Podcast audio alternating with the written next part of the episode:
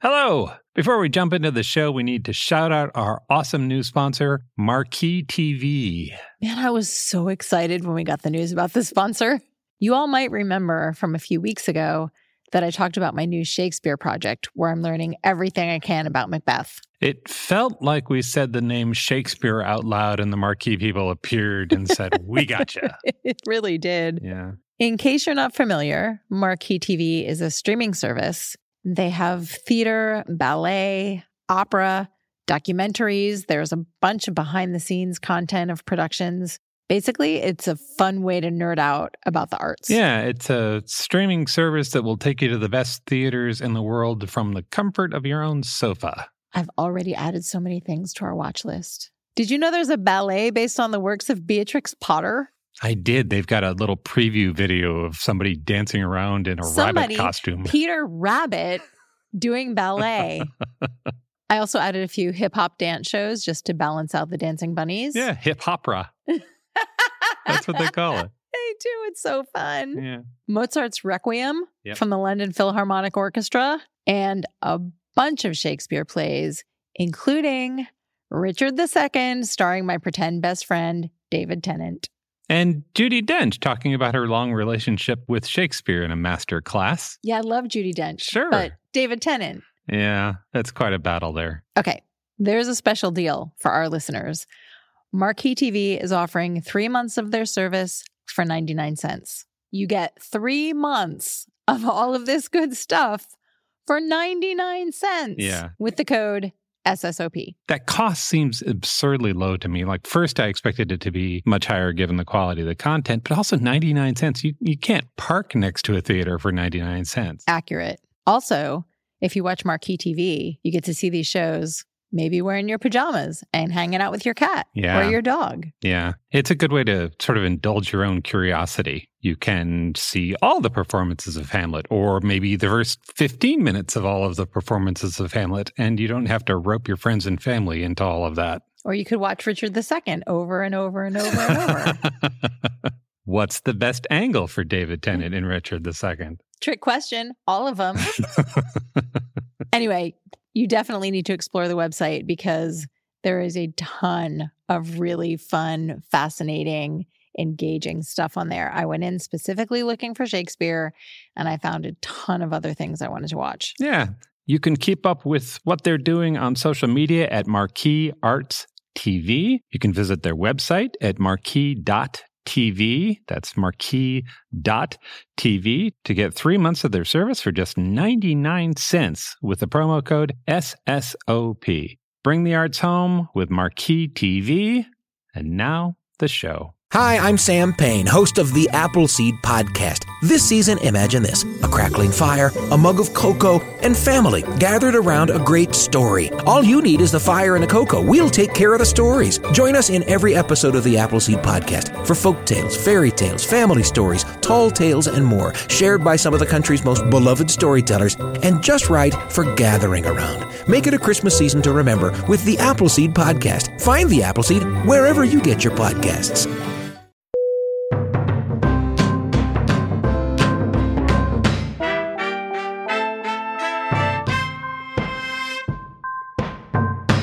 Hello and welcome. Hello to uh, Lincoln, Nebraska, and Washington, D C, and Winnipeg, Manitoba. And hello to Fairhope, Alabama, and Monrovia, Liberia. Hello to our listeners in Royal Tunbridge Wells, which is just a lovely name. And to uh, Brisbane, and Norman, Oklahoma, and La Plata, Argentina, and Pardubice here in the Czech Republic. And hello to our listener in Veldhoven in the Netherlands, and to Amman, Jordan, and Cadillac, Michigan, and perhaps my favorite, Moose, Wyoming. Amazing. Yeah. And uh, a special hello to our listener in San Francisco who identified that they can walk to the House of Nanking. That's where we had our first date. It was. We did a survey. And one of the things we ask, of course, is where you're from.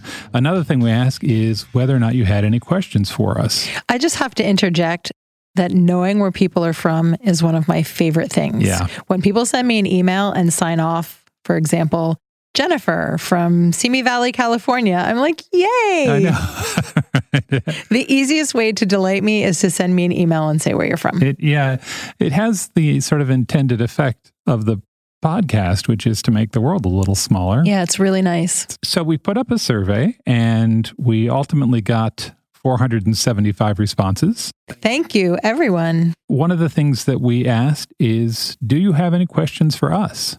We ended up with one hundred fifty-three questions. So this will, we're going to start with number one. Of I brought snacks. What I think is going to be a three hour Us festival. Get comfy. and, and we'll just start with that. I mean, I will talk about myself for the length of one hundred fifty questions, given the opportunity. What we did was uh, we broke those one hundred fifty-three questions into categories, and hopefully this will be about a nice forty-five minute visit or so with us talking about ourselves and our plans and and how we put together Strong Sense of Place and how our cat Smudge is doing and a bunch of other things that people... Spoiler, she's super lazy. Yes. And sleeping on the bathroom floor. Right as we speak. Are you ready? I'm ready.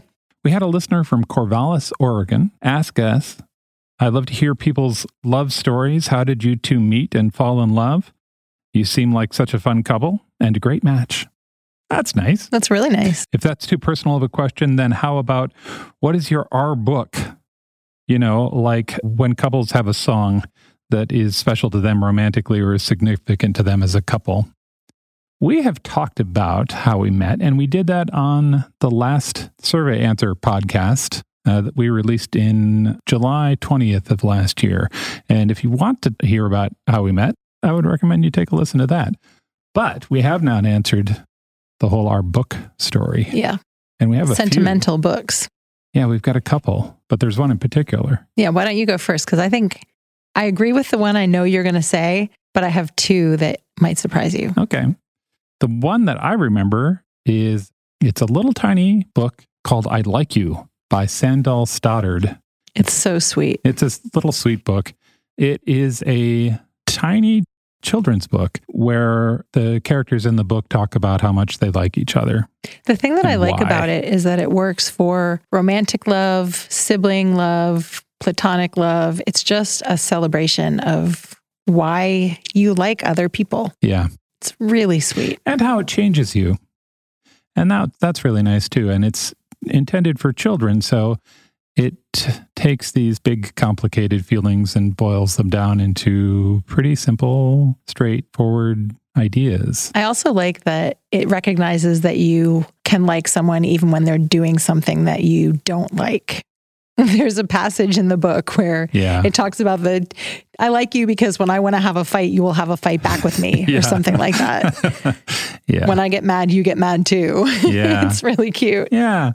So Mel was going to read that at our wedding. Besides wearing a dress, that was my task, to show up and read this book. Yeah. I failed. And she got about halfway through, and there's a line about, I like you, I don't remember what it was like before I liked you. I must have been lonely then. Which even now I have trouble saying. Yeah, I just got a huge lump in my throat. My eyes are burning. And Mel couldn't finish that. And so there's a photo of me like full on face scrunched up, ugly cry.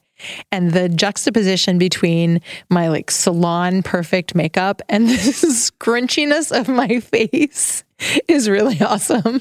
So people were, you know, people were listening to Mel read this thing and she couldn't get through it. And so I came over and I said, do you want me to finish that? And she said, yeah. And she handed me the book and I read those lines. And man, that like the, everybody there just kind of lost it right then. And there were so many tissues being passed around. Yeah, it was it was really sweet and really nice. And so that has always been, for me, our book. Well, I'm going to have a hard time following that. But there are two books that I want to talk about that you gave to me early on in us knowing each other. Okay. We weren't even a couple yet. We just knew each other. One was The Hitchhiker's Guide to the Galaxy. Oh, by Douglas yeah. Adams, which I had never read, which I think at the time you really, really liked. I was going on a trip to see my family, and you gave me a paperback copy of that book.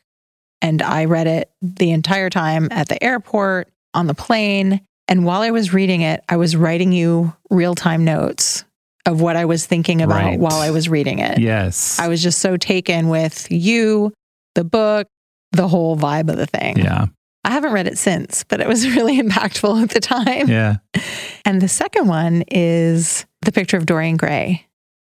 You found this really beautiful, small, slim, hard copy of that book. And at the time, it was one of my favorite books. And just kind of out of the blue, gave it to me. Yeah. And that's when, I don't know, my heart went a little pitter-patter. I thought something might be going on, but I wasn't sure what it was.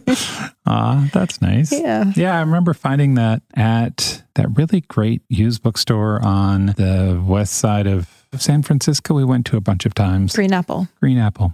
That was it. Such a good used bookstore. Yeah.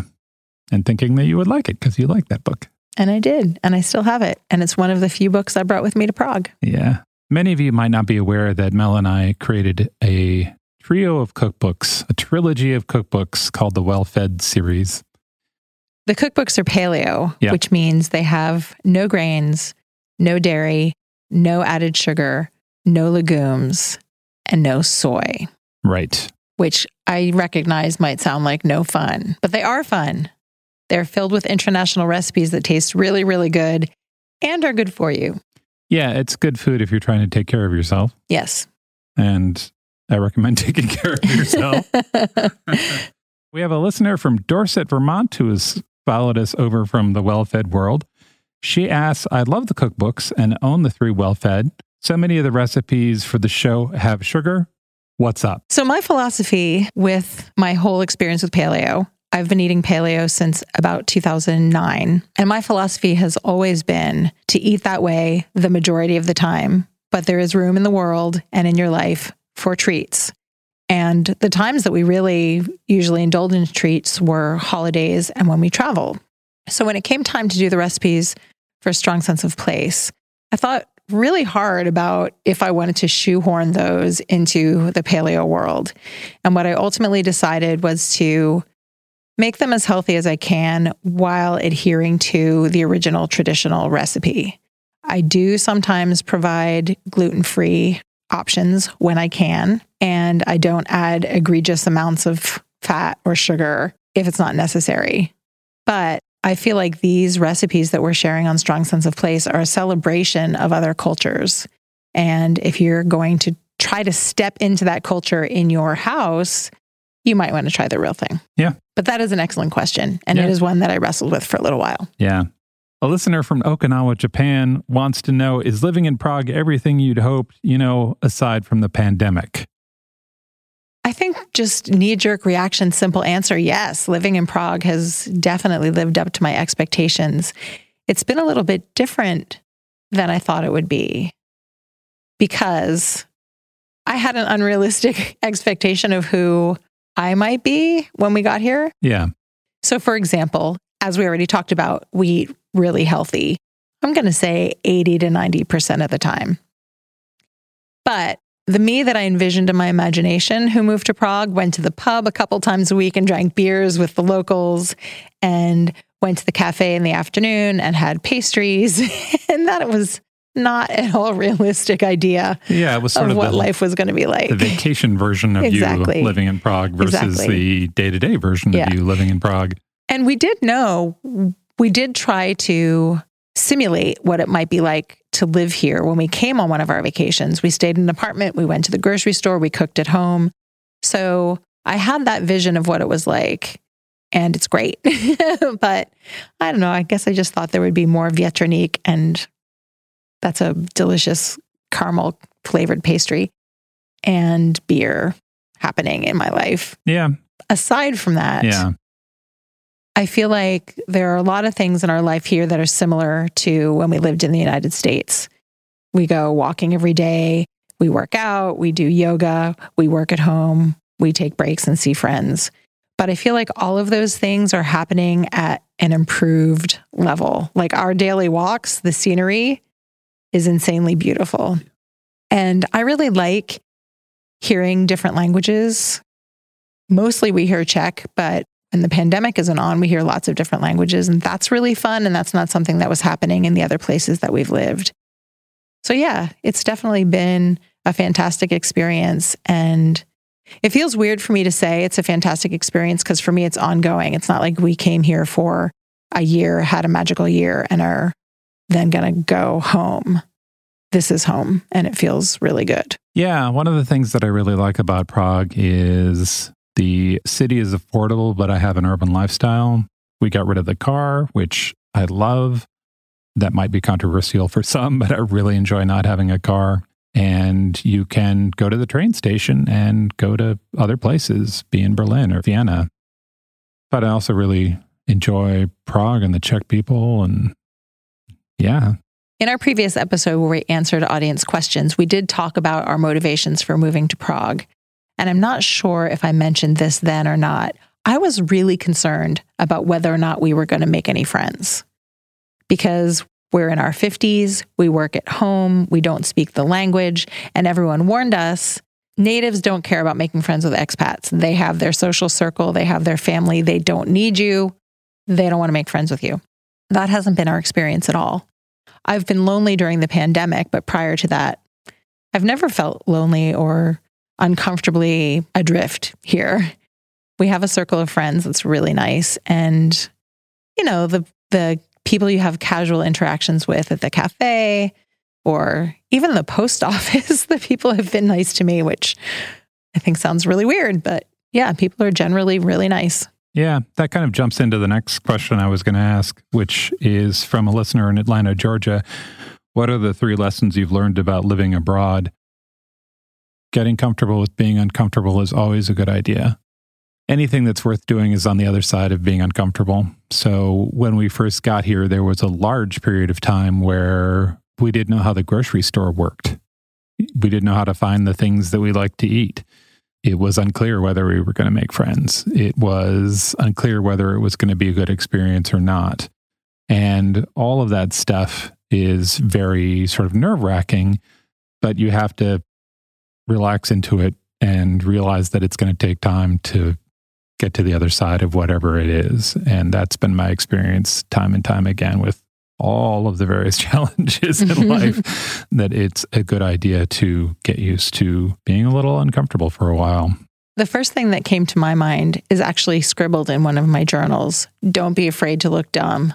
Because yeah. I tend to not want to show that I don't know what I'm doing. That feels really uncomfortable to me. And it's it's beyond that, you know, get comfortable being uncomfortable. It's worse than that. Like, I do not want to not know what I'm doing. Yeah. And I had to kind of throw that to the wayside because we don't know the language.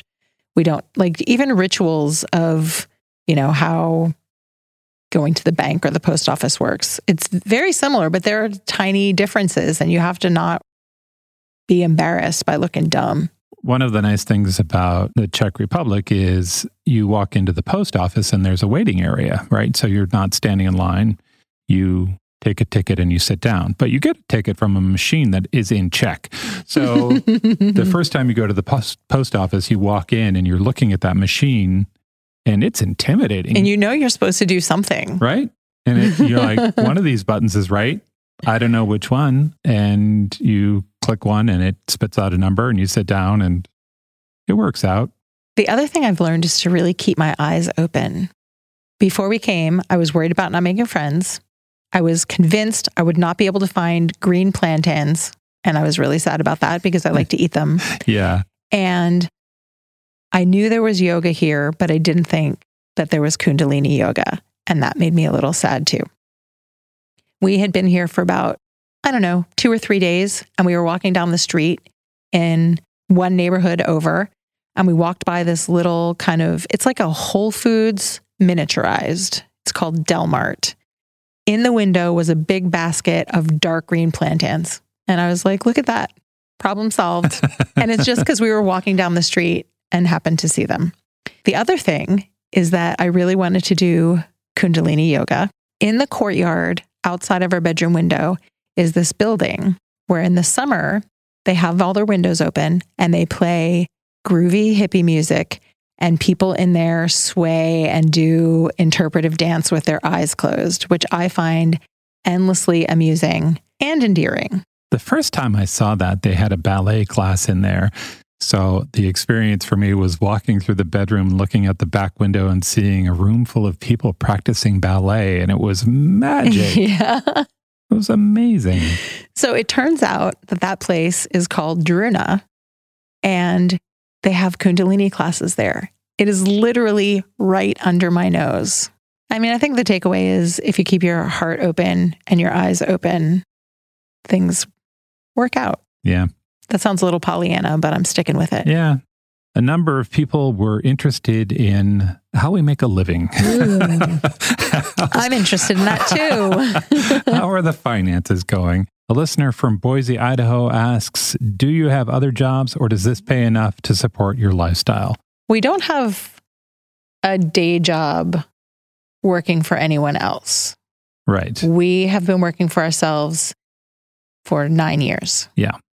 But Strong Sense of Place is not enough currently to support our lifestyle. We, we know what our budget is, and we are working towards having this be like a cottage industry where we talk about books and perhaps we do some tours and that sort of thing. We've got other projects that we're thinking about doing, but the full intent is to make this a little bit of a small business where we are making enough to support ourselves and possibly others. The way I think about it is that I see Strong Sense of Place as our future. We are wrapping up the chapter associated with the cookbooks. They're out in the world. They're still selling some. People still really like them. That project has come to its natural end. And when we moved to Prague, we sort of started this transition into something new. Yep. And here we are transitioning. And transitions are fun. So, yeah, I hope that answers the question. So we don't have day jobs in the traditional sense of working for someone else. And we haven't for a while. But the cookbooks are still generating some revenue. Yeah. But we are currently funneling that into making Strong Sense of Place yeah. happen. So we're just kind of nurturing it along, investing in ourselves, and hoping that we will build this into our future. Yeah. A number of people were curious about how we put together the podcast. A listener from Ontario, Canada asks, it would be great to learn more about your selection process for destinations and how you go about researching content and books for each episode and like that there. Okay, we put a world map on the wall. We take a shot of tequila. We spin around three times and then we throw a dart. I wish that's how we did it. Usually that would be it ends really in the fun. Ocean. Then we try again. That would be cool if we did it that way. We could do one season that way sometime. So, dear listener, compare how fun that would be to what we actually do. Which is some definition of fun, but mostly deliberate and like... involves so much talking. And thinking, oh my goodness. All right. Every season we do twelve destinations. Nine of those are geographic. Three of those are themes. The themes are places that you can visit that are not cities or countries. For example, we went on trains. We visited libraries. As much as I would like to do something like governesses, governesses aren't a place, so they don't fit into our theme rules. However, we have grandfathered in holidays just because we want to and we think people would like it. Is this too complicated so far? Just you wait. Yeah. And then the geographical destinations yep. have even more rules applied to them. Of the nine geographic destinations, we try to choose from each continent. Right. And then we add in one or two places from the United States. Yes. This is a matrix that we carry in our heads twenty-four hours a day, seven days a week. So that's the goal, uh, sort of a comprehensive, nice list of various places. And we get suggestions from our lovely people on Patreon. We get suggestions from the survey we just did. We look at previous seasons. We try to think about next seasons. And we also pay attention to our own whims. So maybe we really want to read a book that's set in Bulgaria. Maybe Bulgaria would be fun. Mm-hmm. What do you think? But then we have to go back, look at the map, make sure we haven't done a country in Eastern Europe recently or are planning to do one next season in Eastern Europe. And then we can greenlight Bulgaria. Right. And that's how we get to a destination list. Now let's talk about books. The book matrix. Yeah. Mel and I both have different approaches to how we get to a book list. Do you want to start? Yes. So for the last three years, I've been developing a database of books set in different countries and states. And the way I've built that is from reading other people's blogs and books that they have enjoyed. I also go hunting every day.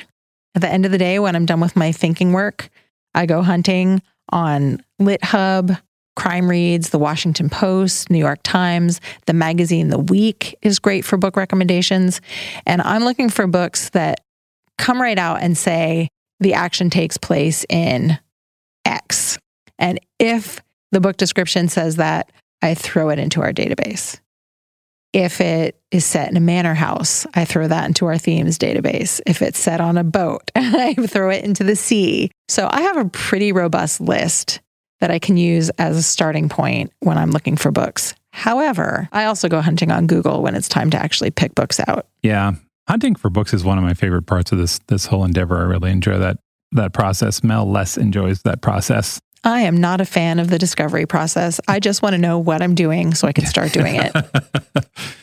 I will frequently start with research online. I go to Library Thing a lot. They have a nice tagging system that works, although that tends to gather older books. I'll frequently go to Goodreads. There's a Reddit books subreddit that has a list of international settings and books set there, which I will take a look at. I also spend a lot of time on Google. So best books set in X, or parsing through what people had to say about that. Then I'll get a couple of good candidates, things that I'd like, and I'll read a few paragraphs or a chapter of those. I'll read through the reviews on Goodreads or Amazon or Google or, the, like you said, the Washington Post. Try to figure out if I would like the book, if you guys would like the book, and whether or not the location is germane. Like, if I read the reviews and I don't actually hear the location mentioned, right, it's not really set there. Yeah, if a book can be set anywhere, it can't be on our show, no matter how good it is, An example. which can be a little heartbreaking sometimes. Yeah, so like a rom-com set in Paris, is it really set in Paris, or are they just using Paris as a shortcut for pretty and nice? Do, are you going to learn anything about Paris if you read that book? That kind of thing. I was reading a book recently. I'm not going to say what it was or what city it was set in, but it seemed to think that the way you created sense of place was by just naming all of the streets the character was going down. Mm. It had no emotion or sensory input. I didn't know what it looked like or smelled like or sounded like. All I had was the name. That's not enough. Yeah. Google Maps is not enough. Right. I could get more from Google Maps because I could see it. Yeah. So I follow a similar process of kind of reading samples and looking at reviews. But before I choose the books that I'm going to read, I first set up buckets of genre or mood that I want to fill. Yeah. For example, in when we did Paris, I knew I wanted to do something contemporary. I knew I wanted to do something kind of romantic. I knew I wanted to do something historical. So I'm looking for specific books that will fill a niche. And that can get a little complicated sometimes. I've had to give up on that on a couple of destinations. We still got great books. And sometimes the books that are available dictate what kinds of things we can talk about. Sweden is a really good example of that. So much of the fiction coming out of Sweden is murdery. Yeah. We had to work really hard to find books that weren't just murder mysteries because we want to give as broad a look at the place as we can. I should also mention that we really do pay attention to trying to read native authors as much as we can. Books in translation, books by women, books by people of color. If we can do that and the book has a really strong sense of place, that is a home run for us. And then after we get sort of our candidates together, we talk to each other and make sure that we are covering as wide an area as possible in terms of fiction and kind of book and subject. Type of author. All it's, of that. And it's a tricky dance because we don't want to tell each other too much about our books because we want the conversation to be fresh when we record it. That's another thing we should mention. We don't talk about the books outside of recording. We found out early on that it made it a little fresher if the other person was actually surprised and or entertained about what we were saying about the book. And I think that's part of why it's so much fun when we record, because I finally get to hear about what you've been reading. Yeah. Yeah. New stuff to say to each other. Yeah. And then on top of all of that, we have to read the book and love it. Yes. It's not enough to just think it was okay. Yeah. So, and then I think sort of the final gate is, is it right for the show, right? Is it right for us to talk about it and recommend it to you? An example for that for me is I was reading a horror book for our Halloween episode, and I was really enjoying it. And then I got to a scene that was so graphic that I didn't feel right coming on the mic and saying, yeah, you should totally read this book. It's great.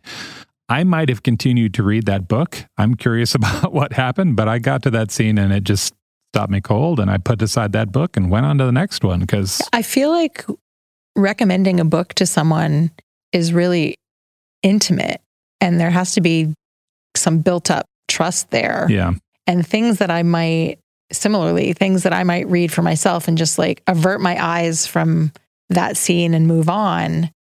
So because I want to finish that reading experience is really different than, hey, person, you should read this book. Yeah, let me put this I can in your wholeheartedly hands. Recommend that you read this book. Yeah. Which is not to say that we don't recommend books that have uncomfortable things in them. Right. We're just using our own gates to know what feels comfortable and what doesn't. Related to that whole talk, a listener from Boston, Massachusetts asks, what's your criteria for abandoning a book and not finishing it? Or are you completionists? I used to be a completionist when I was in my twenties, and... Yeah, that stopped, right? I stopped. Life's too short. There are so many books that are a good fit for each of us. It doesn't make sense to stick it out unless you're in school and you have to read a book for a particular reason. Yeah. My criteria for ditching a book, the most obvious one, is I really love to read and will happily have a book or a Kindle in my hand anytime I have free time. So I know that I'm not interested in a book if I have to force myself to pick it up. If I'm looking for other things to do instead of wanting to run and get the blanket and sit on the couch with a book, I know that that book has not grabbed me. I will abandon books early and often if it if it doesn't grab me for whatever reason. But on the other hand, there have been times when I've read a book because I had a book club and we were going to talk about that book, and I got seventy percent of the way through and I'm like, this is dumb. And I finished the last thirty percent and I was like, that was amazing. So I try to weigh that yeah. when I'm about to put down a book. I feel like samples on the Kindle are really helpful for this, because if I read the sample and I am not dying to know what is on the next page at the end of that sample, then I know that that book is probably not for me. Yeah, accurate. One thing I want to add though, it took me four tries to read Wuthering Heights, and I just became determined that I was going to finish that book. I'm definitely glad that I read it. I don't know that I would read it again. Yeah. I don't have affection for any of the characters in Wuthering Heights because they're all pretty terrible people. But I really respect what Emily Brontë did with that book. And this kind of circles back to an, one of the other things we talked about in our previous Ask Us Anything episode, which is there are different ways to love a book. Yeah. And there are different reasons to hang on to finish a book. But if anybody out there needs permission, you have our permission to abandon books, because if they're not working for you, seriously, there are so many other books yeah, that might. Just keep going. Just set that one free. It'll find its person and you can read the book that's meant for you. Yeah. A listener from North Truro, Massachusetts wants to know, eating and reading at the same time, yes or no? Yes. I know there's a no answer to that. What would that be like? We have a couple of reading things that are specifically set aside for reading and eating. Yeah. Like Yolo Boko Flood. Yes. Chocolates and books on Christmas Eve. Yeah. And what's also, better than that? Also every Friday night. Yeah. So in, in the book Banicula, which is a children's Halloween book about a bunny that might be a vampire, which is indicated by the name Banicula. One of the characters says on Friday night, he's allowed to stay up as late as he wants reading and eating snacks. I mean, yeah. Yeah, so we adopted that. Sometimes on Sunday afternoon, I like to pop a really big bowl of popcorn and lay in bed and put the popcorn bowl next to my hip and just read and plunk the popcorn into my mouth. I also have really fond memories of like walking into not nice restaurants, but like restaurants near a college campus, for instance, and sitting down and reading and ordering, say, bacon and cheese omelet and just sitting there and reading and having coffee. And mm-hmm. man, that's pleasant. Yeah, I find that I actually eat more slowly when I'm reading. Yeah. I used to read at lunch when I had an office job and it was great. So yes, firmly in favor of eating and reading. Yeah. A listener from Fort Worth, Texas wants to know, what's your favorite place you've ever been? Three places come to my mind immediately. Good. You say yours while I think about mine. Okay. There's a park very close to where we live, which is one of the reasons why we live where we live. It is up a hill. The park used to be a castle. In Czech, it's called Vyšhrad, which is old castle in Czech. And it is just a lovely place to be. There's a nice church up there. There's a little cemetery. There's a bunch of statues. The views are fantastic. There's a bunch of benches and trees and squirrels and birds. And there's places where you can get beer or coffee. And so you can get a nice cup of coffee and sit down and just look at the world. And I love that place. The second thing that comes to mind is the main building of the New York Public Library, which I just love. I've always loved that place. And the third one is Monterey Bay in California. In fact, the whole strip of water from Half Moon Bay down to Monterey Bay, I just love that whole area. You can sit there and watch the water crash and it smells great and there's nature everywhere. You feel a little bit like a Disney princess because you'll be sitting there and And sea lions and whales will come and jump out of the water and say hi. I always have a really hard time answering this question because when I try to answer it, I just think of small moments on our travels yeah. as opposed to a place. Okay, let me just preface this by saying Prague is one of my favorite places in the world, and that's why we live here. Like, clearly, one of the best places I've ever visited is Prague, and that's why we're here. But outside of that, it's always these little kind of throwaway, not very significant moments that are embedded in my mm-hmm. memories that feel really close to my heart. So one is, I don't know, it seems so silly, but one morning we were in Croatia, which is devastatingly beautiful. And David and I were traveling with two friends, and Dave and one of our other friends went off to run some kind of errands. And I was with a girl who was, at the time, just an acquaintance. By the time we'd traveled together for ten days, I felt like we were pretty close. And we were waiting for our friends to come back. And she said, "Do you want to get a coffee?" And I said, "Yeah." And we sat down at this little cafe next to the water. And it was a gorgeous sunny day. And the waiter came and took our order. And he said, "Do you want whipped cream?" And we said, "Yes, of course." Yeah. And it's like this nothing event, right? It's just a cup of coffee, but it's just stuck in there as one of these magical moments where the weather was beautiful and I was relaxed and I was on vacation and someone said, "Do you want whipped cream on your coffee?" And usually I would say no, but this time I said yes. And it was amazing. Yeah. Also, the beach at Tulum. Yeah. I am not a beach person, but there is this beach in Tulum, Mexico, at the foot of cliffs with Mayan ruins on the top and iguanas running around the cliffs. And the beach is positioned just so, so that the waves don't break when they come in. They're just kind of gentle. The water is crystal clear. It's warm. The sand is white. Probably going to have a pina colada when you get out. That's pretty amazing. Yeah. A number of questions were asked about Smudge, our cat. Of course. Yep. A listener from Silverdale, Washington wants to know, does Smudge like to travel? Aww. Yeah. She really doesn't. Strong no. Hard pass. Smudge likes to be in her bed in the closet or in the bathroom because the floor is heated and she lies on the heated floor. That is the end of the places that Smudge likes to be. No, there's a third one. She likes to lay on David's lap if he has a blanket on it. Yes. And the thing that's remarkable about Smudge is that she was born in Texas. And then when we moved to Vermont, she had to fly from Texas to Vermont and then stay in a hotel for a few days while we got our house set up.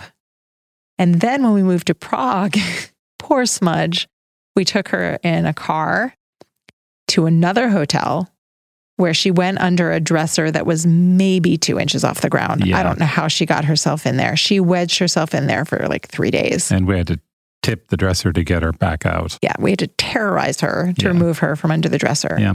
Then she went from that hotel to two different airplanes to get from Boston to Prague. And then when we got here to Prague, we put her in another hotel until we could finally move into our flat. So she is a very well-traveled cat who hates traveling. Still unclear whether or not she ever forgave us for either of those moves. I mean, to be fair, she doesn't seem like she's the brightest animal. So I'm not sure she actually remembers anything that happened even this morning. Yeah. But yeah. she is very sweet. We've got a listener from New Jersey who wants to know, what's your favorite ice cream flavor? Listener from New Jersey, I have strong opinions about ice cream. But we'll cut to the chase.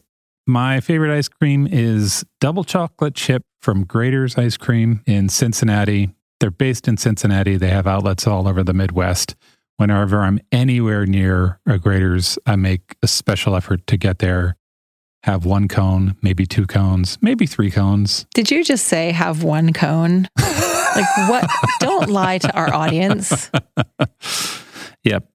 It's pretty hedonistic, my relationship with double chocolate chip ice cream from Grader's. But that's that's the answer.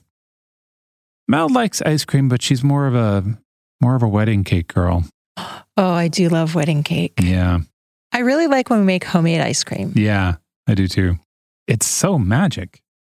It is amazing. You put the ingredients in that little machine. Like three ingredients. Yeah. And you sit there and thirty minutes later you have homemade ice cream. That's fantastic. I feel like it sounds really boring, but when we make homemade ice cream, my favorite is vanilla because it's very rich and you can kind of taste all of the individual ingredients and the whole thing together. If we go around the corner to the gelato place, I like salted caramel. One of the nice things about when we make vanilla is we also tend to make hot fudge. Which is also magical and has like three ingredients. Yeah, and also comes together in about half an hour. And if you put those two things together, and then Mel makes these spiced nuts, which are like very salted cashews and walnuts. And sometimes we put those on top of that. And sometimes we put some whipped cream. And your life really can't get any better than that. Unless there's wedding cake on the side.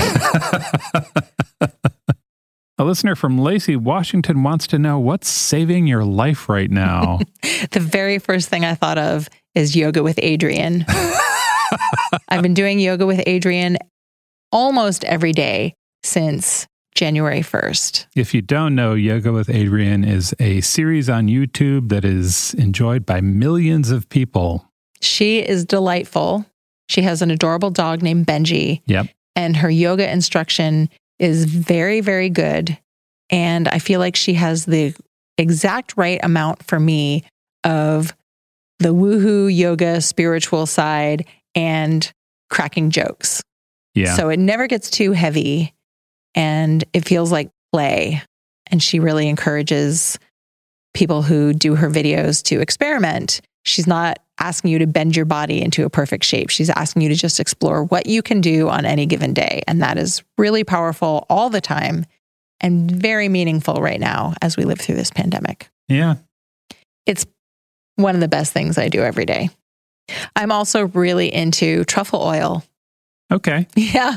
So on the Strong Sense of Place website, we have oven-baked French fry recipe with uh, suya, which is Nigerian beef. The French fries are go along with the meat, but I've been making those French fries on the regular during this lockdown period. And when you take them out of the oven, you can toss them with a little bit of truffle oil and salt, and they are fantastic. Fact. I totally can back this claim up. Saving my life these days, this show, because it gives us deadlines And a purpose. And a purpose. and yeah. some interaction with people besides the two of us. and, and nice people who say nice things, and that's great. And maybe there's this uh, overly complicated board game that I introduced Mel to over the pandemic called Gloomhaven. And we play that on the weekends, and I really enjoy that. It gives me something to kind of look forward to, and also takes my mind completely off of anything else that's going on, except for whether or not we're going to kill that boss at the end of this round, that kind of thing. Also, shout out to my friend Naps. And also reading. Yes. Yeah. Reading is always the great escape. Yeah.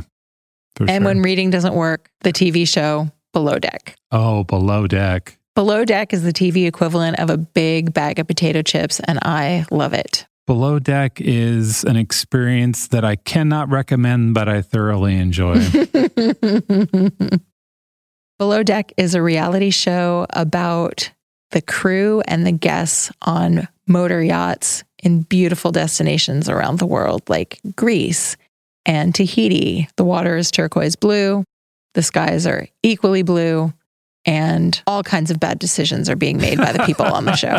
It's, yeah, it's shocking, really. A listener from Huntsville, Alabama wants to know, where will you go on your first post-pandemic adventure? I'm really torn. Some days I want to go somewhere beachy, like Croatia or Greece, and splash around in beautiful water and feel the sun on my skin and just relax and not really do very much at all except be outside in the water.